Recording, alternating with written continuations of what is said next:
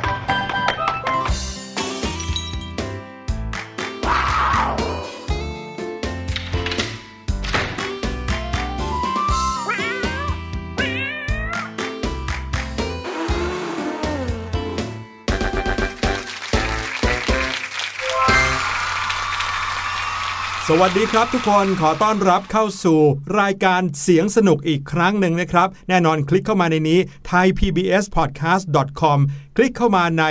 รายการเด็กและครอบครัวนะครับจะเจอลิสต์รายการมากมายเลย หนึ่งในนั้นเสียงสนุกรอเจอน้องๆอยู่แบบนี้ครับ และเสียงสนุกนะคะก็ต้องมีเสียงของพี่ลูกเจี๊ยบกับพี่หลุยค่ะ ถึงจะเป็นรายการเสียงสนุกอย่างแท้จริงนะคะ และที่สำคัญค่ะ เสียงสนุกที่ต้องสนุกมากไปกว่านั้นอีกนะคะ ก็มาจากเรื่องราวที่เราทั้งสองคนนำมาฝากชาวเสียงสนุกของเรานั่นเอง ไม่ว่าจะเป็นเรื่องราวของเสียงปริศนาให้ทุกคนนะคะ ได้มาฝึกสมองประลองหูของเรากันค่ะว่า เรานั้นจะมีความทรงจำจะเป็นคนช่างสังเกตมากน้อยแค่ไหน ไหนจะช่วงที่เรานะคะ พาทุกคนเนี่ยไปเที่ยวกันค่ะ โดยไม่ต้องใช้ตั๋วเครื่องบินไม่ต้องเปลืองสตางค์ใดๆเลยค่ะ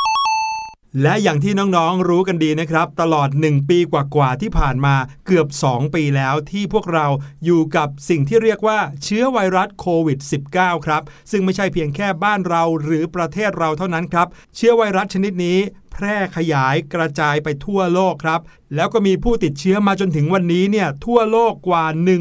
180 ล้านคนแล้วนะครับเสียชีวิตไปเกือบ 4 ล้านคนครับ ที่สำคัญก็คือทำให้วิถีชีวิตของพวกเราทุกคน เปลี่ยนไปกันหมดเลย ใช่ อย่างที่เรารู้จักคำนี้ดีอยู่แล้วนะคะ ก็คือ new normal จนพี่ลูกเจี๊ยบเนี่ยรู้สึกสงสัยเลยค่ะว่า ในวันหนึ่งที่สถานการณ์ทุกอย่างเนี่ยมันกลับเป็นปกติจริง ๆ แล้ว ปกติแบบว่าก่อนที่จะมีโรคระบาดอันเนี้ยเราจะคุ้นเคยกันไหมอะเราอาจจะต้องเรียกอีกทีนึงนะคะว่า back to super new normal แบบนี้หรือเปล่า เป็น new new normal อีกทีหนึ่งสิ่งที่เคยเป็นสิ่งที่เราปฏิบัติกันเป็นปกติ อาจจะกลับเป็นสิ่งใหม่ที่เราไม่คุ้นเคยก็ได้ ใช่แล้ว และค่ะ โรคระบาดครั้งนี้เนี่ยนะก็ทำให้พี่หลุยกับพี่ลูกเจี๊ยบเนี่ยมานั่งคุยกันดูว่าเอ๊ะ นี่เป็นครั้งแรกของมนุษยชาติเราหรือเปล่า ที่เคยเจอกับโรคระบาดร้ายแรงน่ากลัวแบบนี้เนี่ย ปรากฏว่าไม่ใช่ครับน้องๆ โลกของเราเคยเผชิญกับโรคระบาดที่ร้ายแรงมา นับครั้งไม่ถ้วนแล้วนะครับ โดยเฉพาะอย่างยิ่งในรอบ 300 ปีที่ผ่านมานี้ มีโรคระบาดที่ฆ่าชีวิตผู้คนไปนับล้านเนี่ยหลายครั้งเลยทีเดียว วันนี้เราจะเอามาสรุปให้น้องๆฟังว่า โลกเราเคยเผชิญกับโรคระบาดมาแล้วกี่ครั้งครับแต่ว่าก่อนหน้านั้นพาน้องๆไปฟังเสียงก่อนครับ เสียงปริศนานั่นเอง ในวันนี้เสียงปริศนาเป็นเสียงของนกชนิดหนึ่ง ซึ่งนกก็มักจะมีเสียงร้องที่เป็นเอกลักษณ์นะครับ น้องๆ จะรู้หรือเปล่าว่านกที่ร้องอยู่ในเสียงปริศนาวันนี้ คือนกชนิดไหนไปฟังกันครับ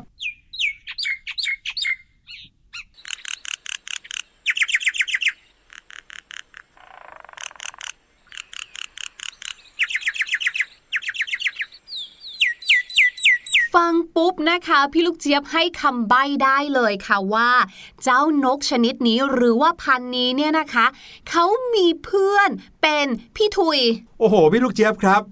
นี่แทบจะไม่ใช่การใบ้แล้วนะครับ นี่แทบจะเป็นการเฉลยแล้วนะเนี่ย แต่ว่าตอนนี้อย่างที่เล่าให้ฟังครับ พาน้องๆย้อนเวลากลับไป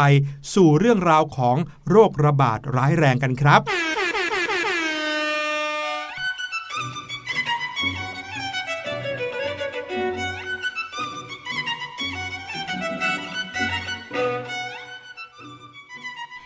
ที่พี่หลุยได้เกริ่นเอาไว้แล้วนะคะว่าจริง ๆ แล้วเนี่ยมนุษยชาติเราเนี่ยเคยเจอเรื่องราวของโรคระบาดร้ายแรง ที่ฆ่าชีวิตหรือว่าที่ทำเอามีผู้เสียชีวิตเนี่ยนะคะ อยู่ในหลักแสนหลักล้านคนทั่วโลกมาแล้วนะคะ ช่วงเวลานั้นก็ได้ผ่านมาแล้ว มันก็เลยแอบทำให้พี่ลูกเจี๊ยบมีความหวังเหมือนกันนะพี่หลุยว่า นี่ก็จะเป็นอีกครั้งหนึ่งที่มนุษยชาติอย่างพวกเราก็จะต้องผ่านพ้นมันไปให้ได้ ใช่ครับต้องอาศัยความร่วมมืออีกมากมายเลยนะครับ แต่น้องๆลองนึกภาพตามพี่หลุยพี่ลูกเจี๊ยบไปนะครับว่าในยุคสมัยเมื่อหลายร้อยปีก่อน 200-300 ปีก่อน ที่ยังไม่ได้มีเทคโนโลยีด้านยา ด้านสาธารณสุขขนาดนี้ การที่ผู้คนเจอกับโรคร้ายแรง ที่มีอาการออกทางร่างกายนะ บางคนเนี่ยออกทางผิวหนัง เนื้อตัวเป็นจ้ำเป็นสีดำ บางทีก็มีไข้สูง แล้วก็ตายไปโดยที่ไม่รู้สาเหตุ ที่สำคัญนะครับ ผู้คนเนี่ยล้มตายเป็นใบไม้ร่วงเลย อยู่ดีๆ คนนี้วันนี้สบายดี พรุ่งนี้อาจจะตายไปเลยก็ได้อืมลองนึกภาพตามไปดูว่า ผู้คนจะหวาดกลัวกันขนาดไหน แล้ววิธีการในการแก้ไขป้องกันเนี่ย ก็ไม่เหมือนทุกวันนี้ใช่ส่วนใหญ่จะเต็มไปด้วยความเชื่อด้วยซ้ำไป ใช่ เพราะว่าทุกสิ่งเป็นเรื่องใหม่มากๆเลย แล้วก็สมัยนั้นเนาะยังคือเรื่องของวิทยาศาสตร์ หรือว่าอย่างที่พี่หลุยบอกความก้าวหน้าทางการแพทย์ใด ๆ เนี่ย มันน้อยมาก ทุกอย่างมักจะกลับไปที่เรื่องราวความเชื่อทางศาสนาใช่ไหมคะ หรือว่าจะเป็นความเชื่อเรื่องเออแม่มดครับ วิญญาณผีสางอะไรแบบนี้ ยกตัวอย่างเช่นค่ะ พี่ลูกเจี๊ยบกับพี่หลุยเนี่ยนะคะ ขอพาน้องๆย้อนไปค่ะ ไกลไปเลยค่ะ ถึงประมาณคริสตศักราชที่ 720 หรือถ้านับเป็นพุทธศักราชก็คือพุทธศักราช 2263 ค่ะ นั่นก็คือเท่ากับว่า 300 ปีพอดีเป๊ะเลยค่ะพี่หลุย ตอนนั้นเนี่ยนะคะมีโรคระบาดอยู่โรคหนึ่งค่ะ ที่คนเนี่ยไม่เข้าใจและเป็นสิ่งใหม่มากๆเลย นั่นก็คือ การละโรคนั่นเองค่ะ และโรคนี้เนี่ยนะเป็นโรคระบาดรุนแรงที่ติดต่อจากสัตว์ไปยังคนอีกด้วยค่ะ และการระบาดครั้งใหญ่ครั้งสุดท้ายเนี่ยก็เกิดขึ้นในยุโรปค่ะ มีคนเสียชีวิตไปเนี่ยโอ้โหเยอะมากๆเลยนะ แค่เมืองเมืองเดียวของประเทศฝรั่งเศสอย่างเมืองมาร์กเซย์นะคะ อยู่ที่แสนคนเลยค่ะ 1 0 0 0 0แสนคนถ้าเปรียบเทียบกับทุกวันนี้ที่มีผู้เสียชีวิตไปเป็นล้านล้านๆเนี่ยอาจจะดูน้อยกว่ามากนะ แต่น้องๆก็ต้องนึกภาพว่าในยุคสมัย 300 ปีที่แล้ว ผู้คนยังไม่ได้มีจำนวนมากเท่าทุกวันนี้นะครับ1 0 0 0 0แสนคนเนี่ยอาจจะเกินครึ่งของประชากรที่เขามีอยู่ในเวลานั้นก็ได้ครับ การละโรคเนี่ยนะคะได้เกิดขึ้นในประเทศไทยมาก่อนแล้วนะ ตั้งแต่ช่วงสมัยของการสถาปนากรุงศรีอยุธยาค่ะ เรียกว่าเป็นโรคระบาดครั้งใหญ่ในหน้าประวัติศาสตร์โลกเลยแหละ การแพร่ระบาดของโรคครั้งนี้เนี่ยนะคะรู้ไหมว่ามีตัวอะไรเป็นตัวแพร่เชื้อ อย่างที่พี่ลูกเจี๊ยบบอกว่าการละโรคเนี่ยนะคะ เกิดจากสัตว์สู่คน โรคนี้ค่ะ เกิดจากหมัดของหนูค่ะ เป็นตัวแพร่เชื้อนะคะ โดยเจ้าหมัดหนูเนี่ยไปติดกับตัวหนูที่อยู่ใต้ท้องเรือสำเภาที่เดินทางไปติดต่อค้าขายในดินแดนต่างๆนั่นแหละค่ะโอ้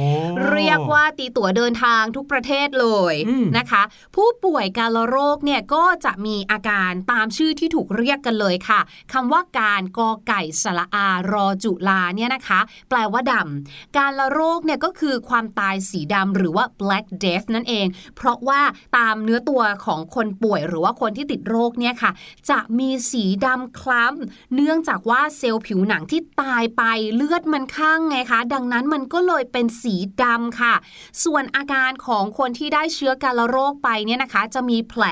ใหญ่มากเลยนะ ขนาดประมาณเท่าไข่ไก่ หรือผลส้มเลยอะโอ้ยอยู่ตรงบริเวณต่อมน้ำเหลืองต่างๆ ของร่างกายค่ะ หลังจากนั้นก็จะมีไข้สูงปวดตามแขนขาต่างๆ เรียกว่าทุกทรมานไม่ได้หลับไม่ได้นอนจนเสียชีวิตเลยอะโอ้โห นี่คืออาการของการโรคนะครับ ยังมีอีกหนึ่งโรคครับ ที่ต้องบอกว่าไม่ได้ระบาดเพียงแค่ครั้งเดียว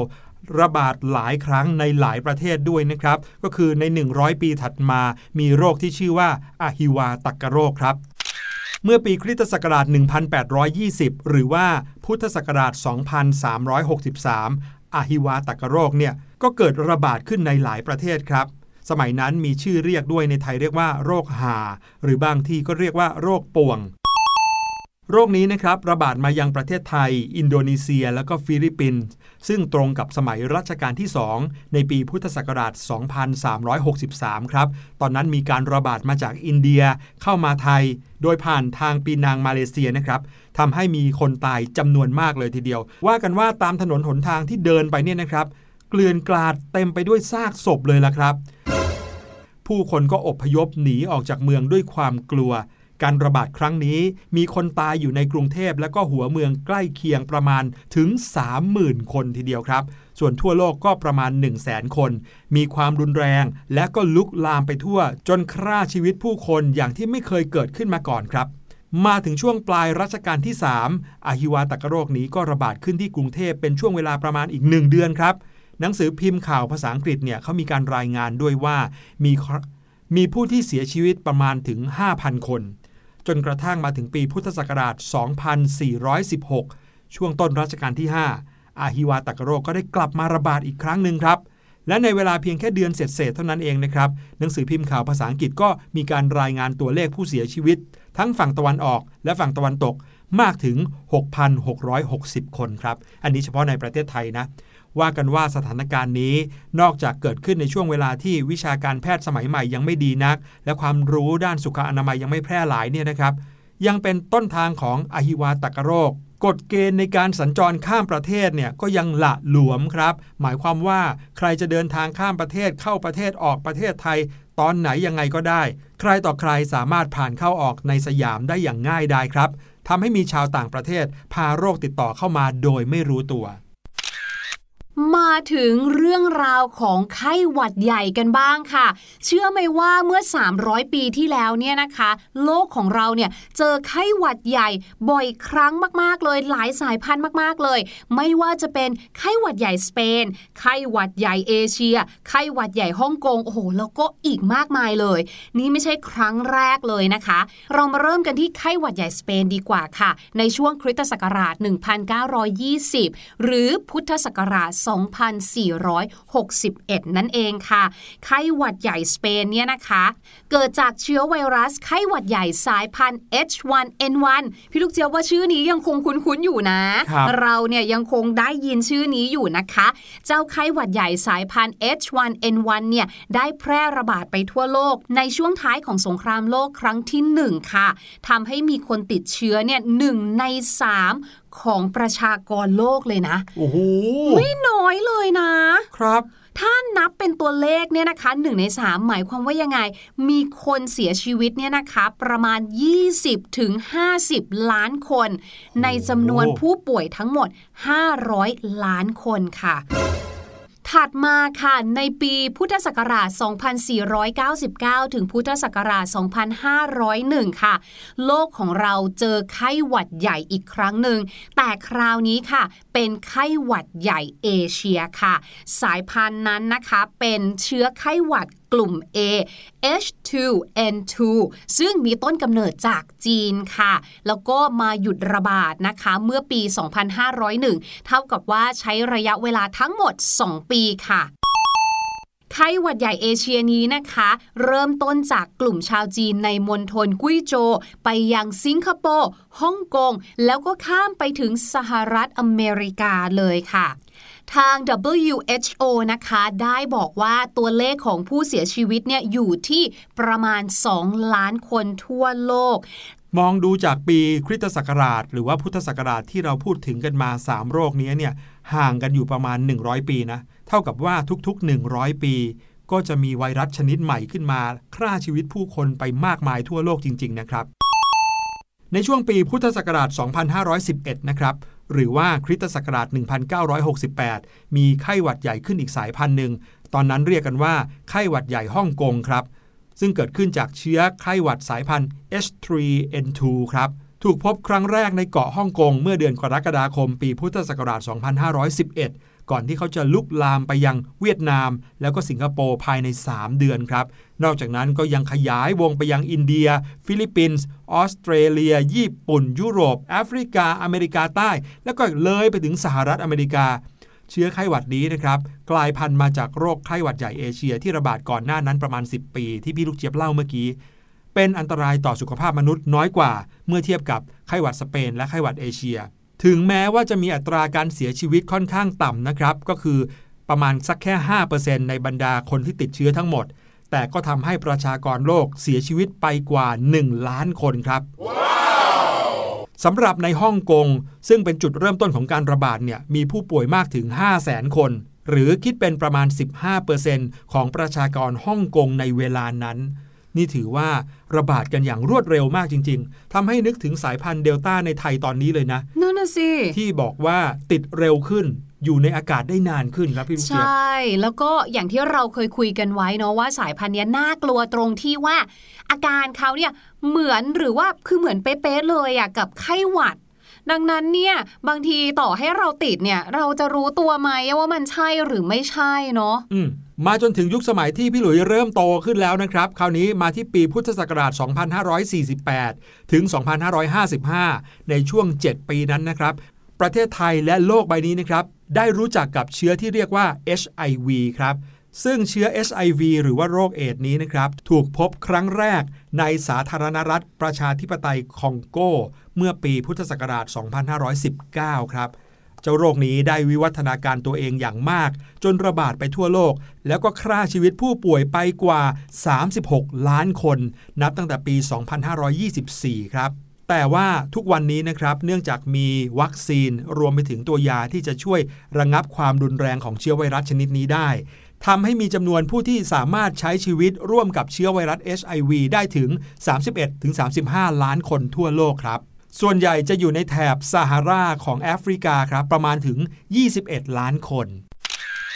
และหลังจากนั้นค่ะในปีพุทธศักราช 2552 หรือคริสตศักราช 2009 โลกของเราค่ะก็ต้องเจอกับไข้หวัดใหญ่อีกครั้งหนึ่งค่ะ เขาเรียกกันว่าเป็นไข้หวัดใหญ่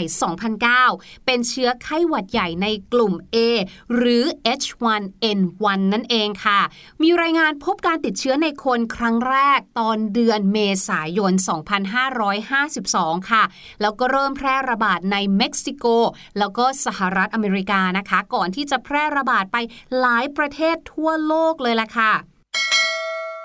เจ้าสายพันธุ์ H1N1 เนี่ยมีองค์ประกอบพันธุกรรมที่เป็นการรวมจากไข้หวัดใหญ่ในมนุษย์ ไข้หวัดนกที่พบในทวีปอเมริกาเหนือ และไข้หวัดหมูที่พบในทวีปเอเชียและยุโรปค่ะผสมกันมาหลายสายพันธุ์จริงๆ ถูกต้องเหมือนเป็นเพื่อนที่ไม่ได้เจอกันมานานแล้วก็มารวมกลุ่มกันนะคะ แบบนี้ทำให้ WHO เนี่ยนะคะ เขาต้องเฝ้าระวังการแพร่ระบาดของโรคไข้หวัดใหญ่ 2009มาก ๆ เลย เพราะกลัวค่ะว่า H1N1 เนี่ยจะกลายพันธุ์ เป็นสายพันธุ์ที่อันตรายขึ้นไปอีกค่ะ มีรายงานนะคะว่าโรคไข้หวัดใหญ่ 2009 เนี่ย ส่งผลให้มีประชากรโลกเนี่ยนะคะ เสียชีวิตรวมกันกว่า 280,000 คนค่ะและก็แน่นอนครับมาถึงครั้งนี้แล้ว ครั้งที่ประชากรทั้งโลกต้องเผชิญกับเชื้อไวรัสโควิด -19 ครับ เจอกับเชื้อไวรัสชนิดนี้กันมาตั้งแต่ปลายปี 2019 นะ มาจนถึงทุกวันนี้กลางปี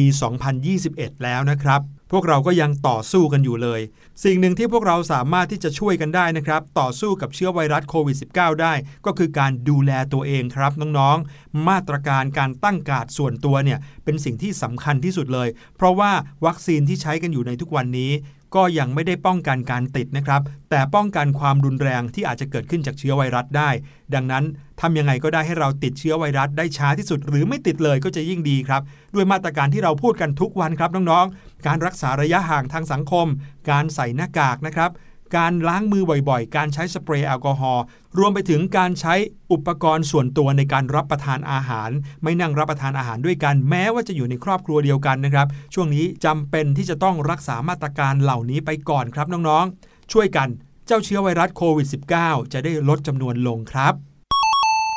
พี่ลูกเจี๊ยบเชื่อว่าไม่ใช่แค่พี่ลูกเจี๊ยบหรือว่าพี่หลุยเท่านั้นนะคะ ทุกคนบนโลกใบนี้เลย ต่างก็ต้องการให้เหตุการณ์นี้นะคะ หรือว่าเจ้าโควิด -19 เนี่ยหายไปสักที อยากให้หยุดสักทีค่ะ ดังนั้นเราก็เลยจะพาทุกคนไปฟังเพลงนี้ค่ะ ขอให้หยุดแล้วเดี๋ยวช่วงหน้ากลับมาฟังเรื่องราวภาษาอังกฤษดีๆ กันค่ะ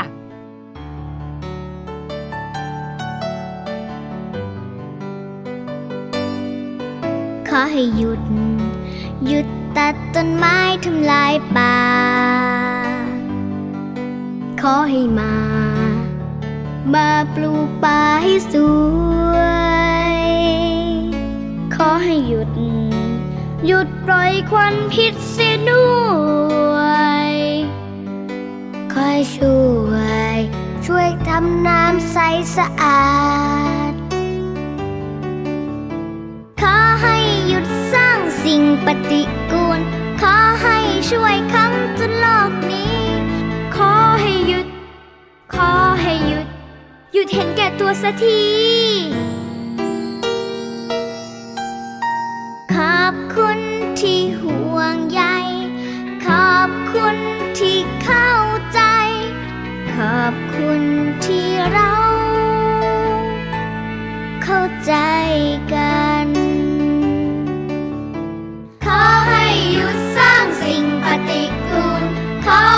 ช่วยคำจุดโลกนี้ ขอให้หยุด ขอให้หยุด หยุดเห็นแก่ตัวสักที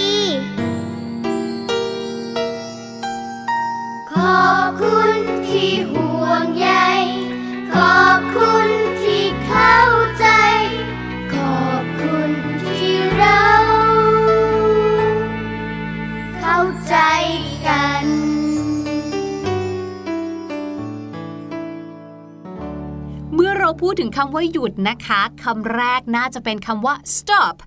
S T O P stop ใช่ไหมที่ทุกคนเนี่ยนึกถึงแล้วก็เป็นคำแบบที่ง่ายที่สุดแล้วนะคะใช่วันนี้ค่ะพี่ลูกเจี๊ยบก็เลยอยากจะนำคำว่า stop เนี่ยแหละค่ะ มาเพิ่มเติมอีกนิดนึงค่ะ ด้วยการใส่คำว่า by เข้าไป b y by นะคะ เป็น stop by มีความหมายว่า แวะมาหาหรือว่ามาเยือนค่ะ ยกตัวอย่างเช่นนะคะ พี่ลูกเจี๊ยบเนี่ยโทรไปหาพี่หลุยค่ะว่า โอ้ยพี่หลุยวันนี้อยู่บ้านเบื่อจังเลยอะพี่หลุยทำอะไรอะ Are you doing anything จะเล่นเกมจะอะไรหรือเปล่าวะ Can I stop by พี่ลูกเจี๊ยบแวะไปหาได้มา ไม่ได้ครับ พี่หลุยกำลังต้องกักตัวแล้วก็รักษาระยะห่างทางสังคมอยู่ครับพี่ลูกเจี๊ยบ โอ้ยพี่ลูกเจี๊ยบก็ลืมไปเลยค่ะ ถ้าอย่างนั้นเดี๋ยวเราซูมแล้วก็เล่นเกมออนไลน์กันละกันนะอ่าพี่หลุยางนะพอได้ครับหรือนะคะอาจจะไม่ใช่การไปแวะเยี่ยมเยือนหาใครก็ได้ค่ะ แต่ว่าเราอาจจะต้องแวะระหว่างทางไปซื้อของ ยกตัวอย่างเช่นค่ะวันนี้เนี่ยนะ พี่ลูกเจี๊ยบเนี่ยสั่งอาหารให้มาส่งค่ะ แต่ว่าพ่อหนุ่มที่จะมาส่งอาหารเนี่ยบอกว่าขออนุญาตมาสายหน่อยนะครับ เพราะว่าผมเนี่ยจะต้องไปแวะซื้อของที่ซูเปอร์มาร์เก็ตก่อน I must stop by the supermarket เห็นไหมคะก็คือ ผมจะต้อง stop by แวะ the supermarket ที่ซูเปอร์มาร์เก็ตก่อนนะครับ แต่ว่าตอนนี้ได้เวลาที่เราจะมาเฉลยกันแล้วละครับว่า เสียงปริศนาที่ฝากเอาไว้ในตอนต้นรายการ เป็นเสียงของนกอะไร ไปลองฟังอีกสักรอบครับ